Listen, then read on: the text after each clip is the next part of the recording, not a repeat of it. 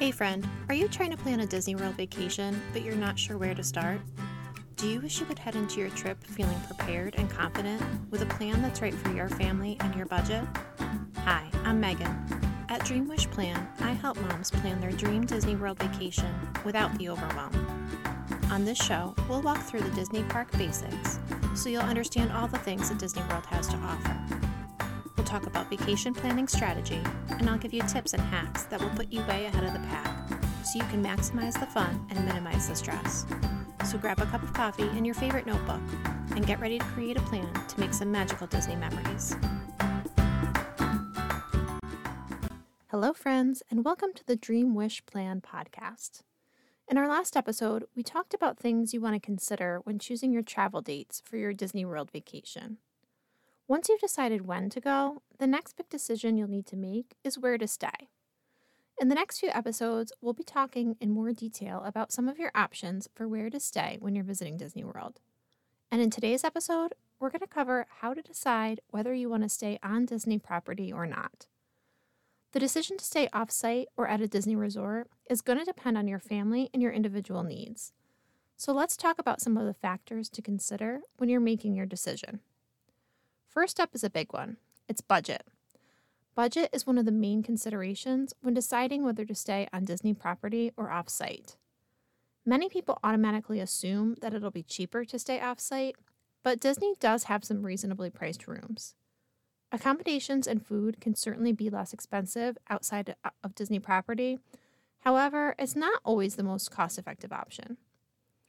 It's a good idea to determine an approximate budget for your trip and factor in the additional costs that you'll incur if you're not staying on site.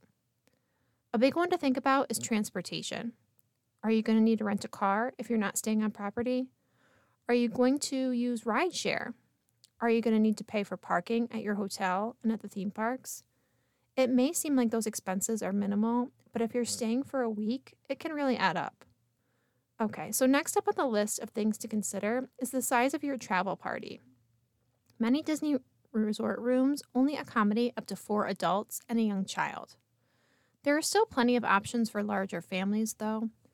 Here are some good choices for on site resorts that will sleep five or more adults.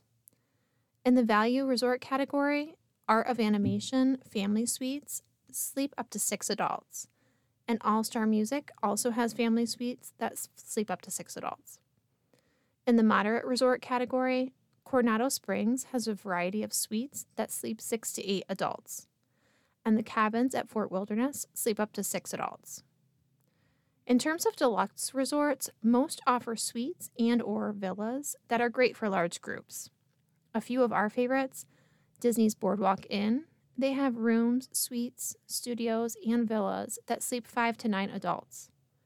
Animal Kingdom Lodge and Bay Lake Tower at Contemporary Resort has villas that sleep anywhere from 5 to 12 adults. Another option for larger spaces on site is to rent Disney Vacation Club points. We're going to have an episode all on its own that's dedicated to renting DVC, because it's a topic that can be confusing for people, so we'll break it all down. In terms of offsite options for large groups, a great choice is to rent a condo or a home through Airbnb or Vrbo. This way, you're going to have more space to spread out, and it can also be nice to have a little bit of an escape from the parks if you need it. Having a kitchen is also nice because you can prepare some of your meals at home and save some money. We chose to rent a house through Vrbo last year with a group of 10.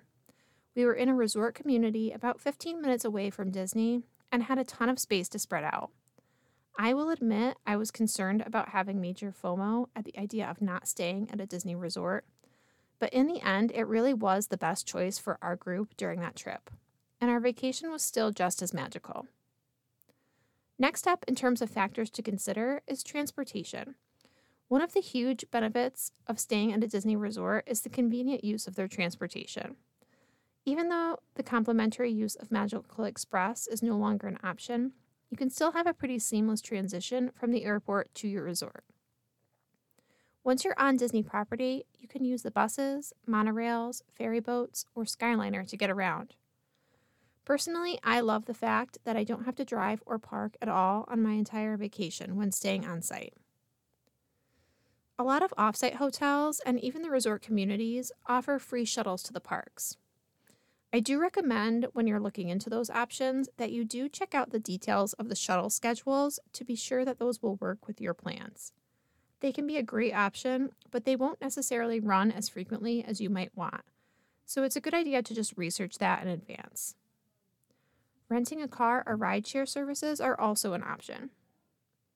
Okay, next up for things you want to consider when deciding if you want to stay at a Disney resort is the extra perks. Now, in recent years, these perks have been reduced. As I already mentioned, the complimentary use of Magical Express has ended. The Disney dining plan is not currently being offered, and we don't have a date yet for when that might return. Also, guests staying at a Disney resort no longer receive complimentary magic bands. You do get a discount on magic bands, but they're no longer free. Even with those reduced benefits, there are still some little perks and benefits that on site guests do receive. So, what do you get? Well, first off, you get early theme park entry. So, currently, you're able to get into the Disney theme parks 30 minutes before non resort guests. It doesn't sound like a lot, but if you get there early and you have a strategy, you really can get quite a bit done in those 30 minutes. And it can save you a lot of time waiting in lines for attractions later in the day. If you're staying at a deluxe resort, you get extended evening hours at select parks on selected evenings.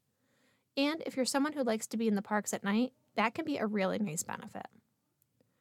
Resort guests also get the benefit of booking individual lightning lanes at 7 a.m. rather than at park opening.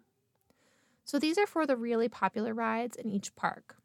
Currently, you can pay to skip the line at Seven Dwarfs Mine Train in Magic Kingdom Guardians of the Galaxy Cosmic Rewind at Epcot, Rise of the Resistance in Hollywood Studios, and Flight of Passage in Animal Kingdom. So, if you're wanting to purchase one of those, you can do it at 7 a.m. and be more likely to be able to get it without those selling out.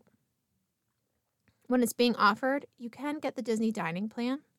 I won't go into a lot of detail on that here since we don't know when it will be back or what kind of changes there may be. So, I'll be sure to have an episode all about it if and when we get some news on that. When you're staying at a Disney resort, you also get to benefit from being able to charge things to your account using your Magic Band. I will say that it makes it just that much easier for you to spend your money, which can be dangerous. When you're staying on site, it also makes it easier to take a midday break at your resort.